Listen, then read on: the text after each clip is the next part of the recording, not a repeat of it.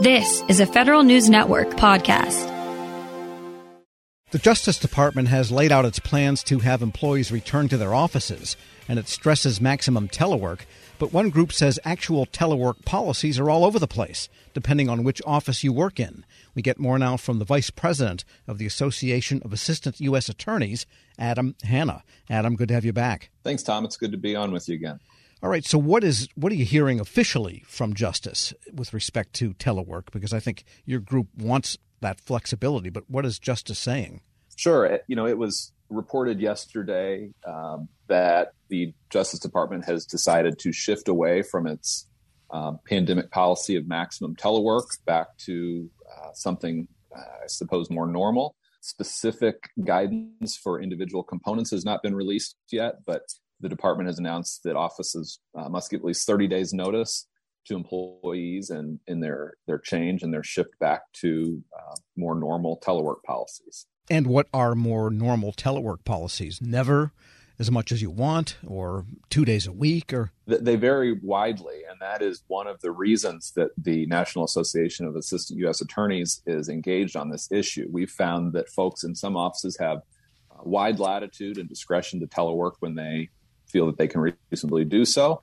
And other offices severely limit telework um, to as little as one day a month or no telework at all. And uh, NASA has taken the position that there ought to be a national floor on telework of two days a week.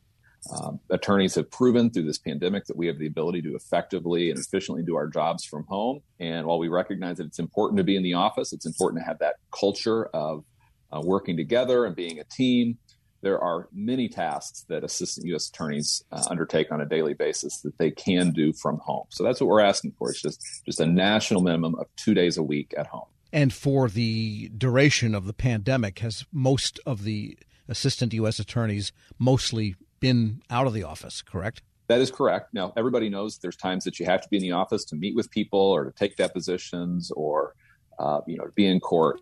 So everybody understands that there are certainly times where you can't do your job from uh, your home office. But yes, most assistant U.S. attorneys have been working from home, I would say the majority of the time since March of 2020. And the Justice Department has been supportive of that. They really had an effective pivot to telework back in in 2020, and I think have supported uh, employees well in that. But I think they see that, that now is the time to to make a, a shift back to more normal uh, circumstances. So, with respect to access to the applications and the data that you need, you've had that all along from the telework situation. Correct. Now, of course, there are some exceptions to that. Folks who work in national security, for example, may not be able to fully do their their jobs from an alternative work site, but the vast majority of AUSAs have access to laptop computers and the uh, necessary security protocols to access their, their desktops from home. And I think everybody has proven that their jobs can be done very effectively in this way. And you surveyed members recently, and you got about 700 AUSAs to answer. What were some of the highlights of what they're saying about their work and their work situation? So it's clear from this survey that telework is an important issue for AUSAs because of the the you know the response that we got. 700 AUSAs gave us their thoughts. About 47% of folks who responded to our survey had at least 10 years of service in the department. And as of the date of the survey, which was between August and September of 2021, about 70% of respondents had an unlimited ability to telework at that time. Uh, 95% of people who responded said that they were able to successfully do their jobs while teleworking. 90% responded that teleworking at least two days a week would increase their satisfaction with their job. We're speaking with Adam Hanna, Vice President for the Association of Assistant U.S. Attorneys. And I'm a little surprised that the policy is that capricious with respect to, I guess, the administrative officer of each individual justice office? Sure. You know, you have to understand that the United States attorneys are presidentially appointed, Senate confirmed officials, and they have great discretion in how they run their offices. But on this point, we feel that some uniformity is is important. It's important to um, keep AUSAs competitive with the private legal market. We know that many of our you know counterparts in the private sector, uh, as, as Big Law announces their return to office plans, it's not asking very much. I think I, I don't think to to be in the two day a week camp. as the United States attorney system, we need to be able to recruit and retain the best and brightest attorneys because we go up against those big law firms uh, all the time, both in competing for talent and in the litigation that we're engaged in. And is it your sense that big law firms and law firms in general, and Lord knows there's enough of them, are generally more sympathetic to regular couple day a week telework for attorneys now forever? I think so. I think at least for the immediate future, what we're seeing in the, the legal media is that most large law firms are uh, permitting attorneys to work from home at least two days a week. Some some are allowing even more. Some large firms have uh, have announced that they're going to go to work from anywhere indefinitely. So I, I, don't think we want to be that aggressive. I think there's a good reason to have people back in the office, but but we're we're shooting for that two day a week mark. Yes, because most law establishments have gotten rid of the library that you used to need because isn't everything online now? Yeah, Tom, that's absolutely right. So much of what assistant U.S. attorneys do is legal research and writing, meaning that we're glued to our computers. We're on legal research platforms like LexisNexis and Westlaw.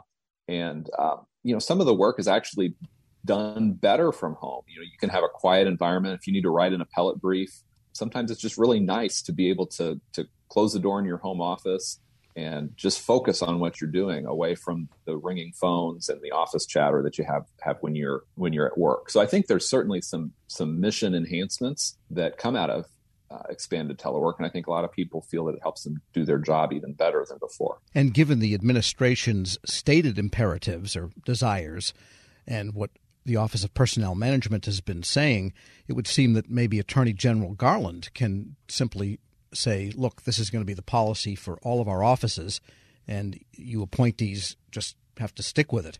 Any signal, any sign that that's even a possibility? Well, we, we remain optimistic that department leadership is going to strongly encourage the components to allow expanded telework. Now, we understand that different offices and different components perhaps have different needs. Like I mentioned earlier, national security work, uh, for example, sometimes can't be done outside of a secure facility.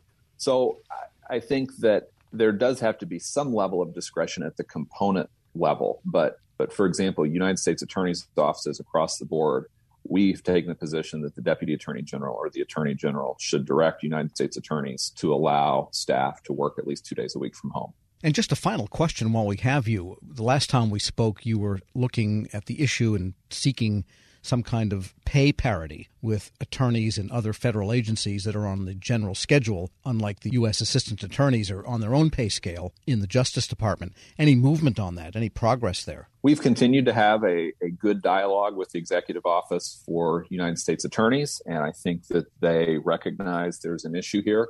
However, um, since there are still many vacancies in the United States attorney positions, and there's not yet a reconstituted attorney general's advisory committee.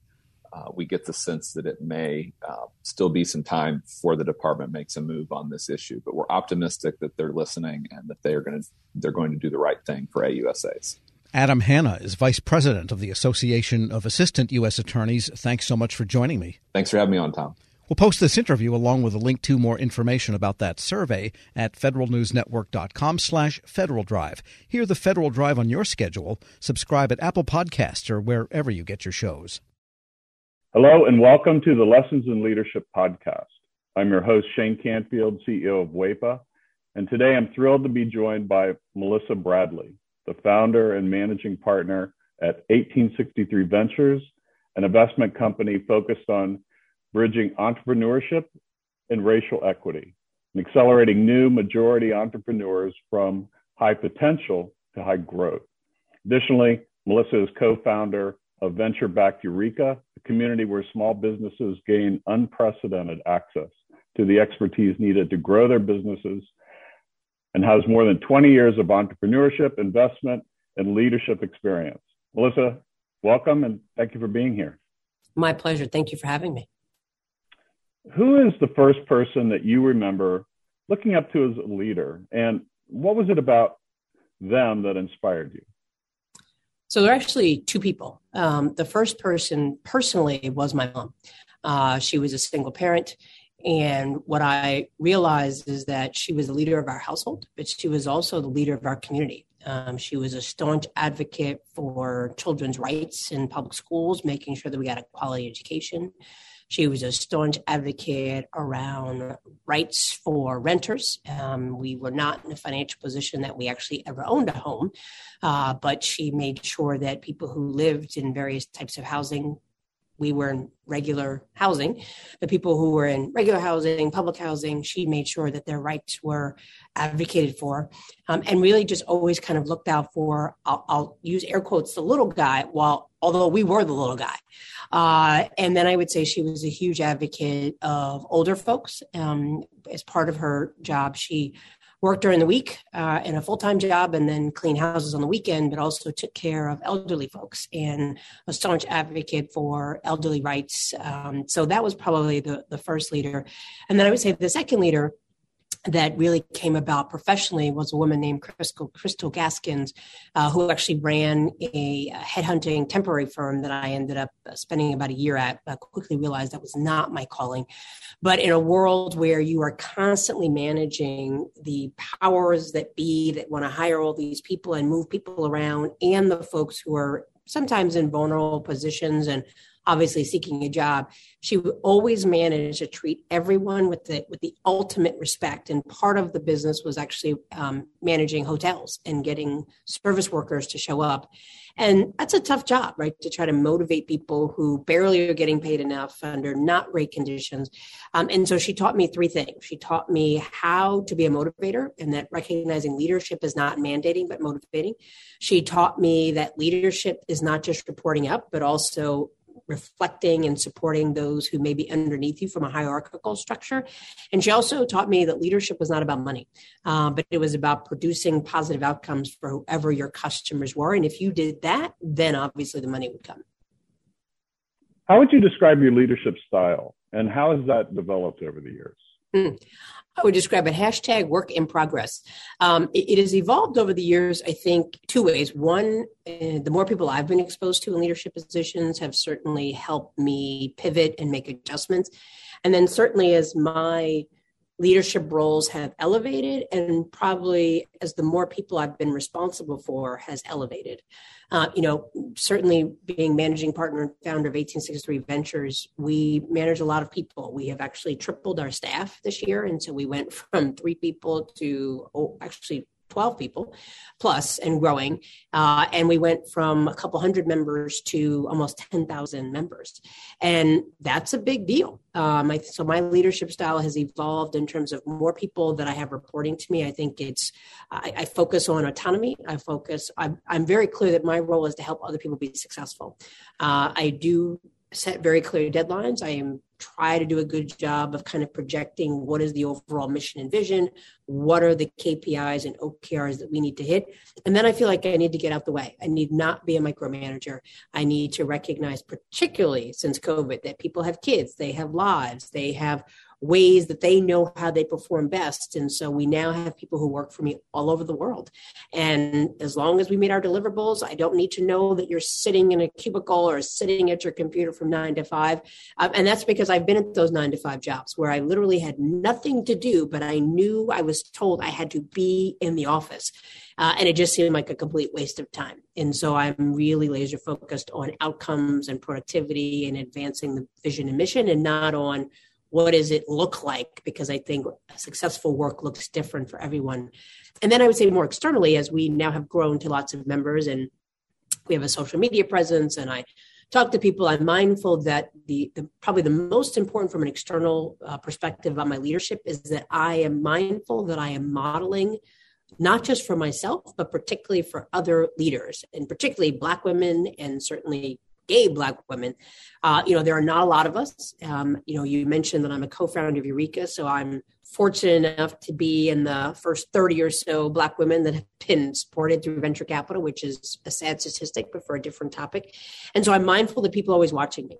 And i would say that certainly as a black woman people are always watching you not always for the better and cheering you on but waiting for you to make a mistake and slip up. And so i'm mindful that when i step into a room or i show up somewhere i'm not just representing melissa bradley and my immediate family. I'm representing all of my members and potentially sending a signal effect of what other people are going to expect as Black women.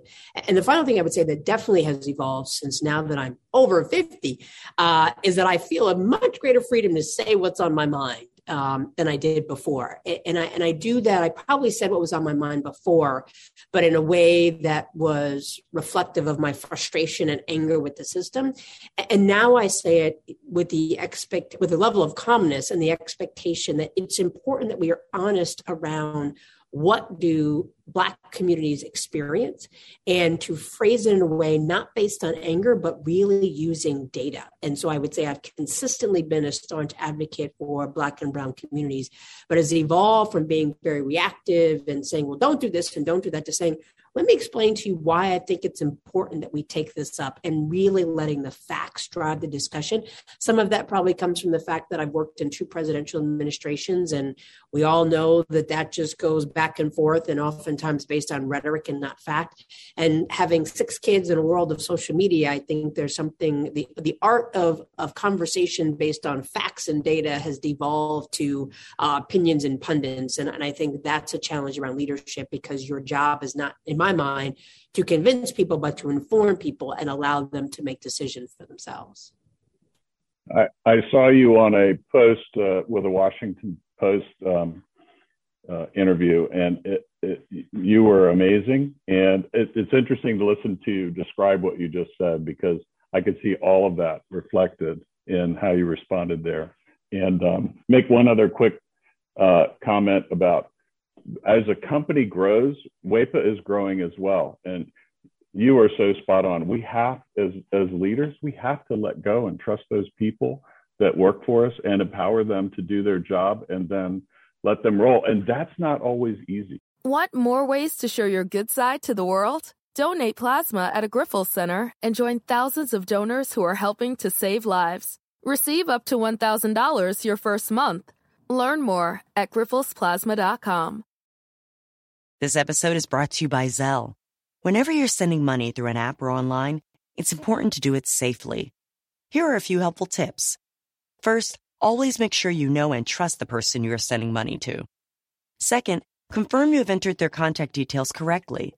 And finally, if you don't trust the person or your recipient is rushing you to send money right away, think twice before sending money through an app or online.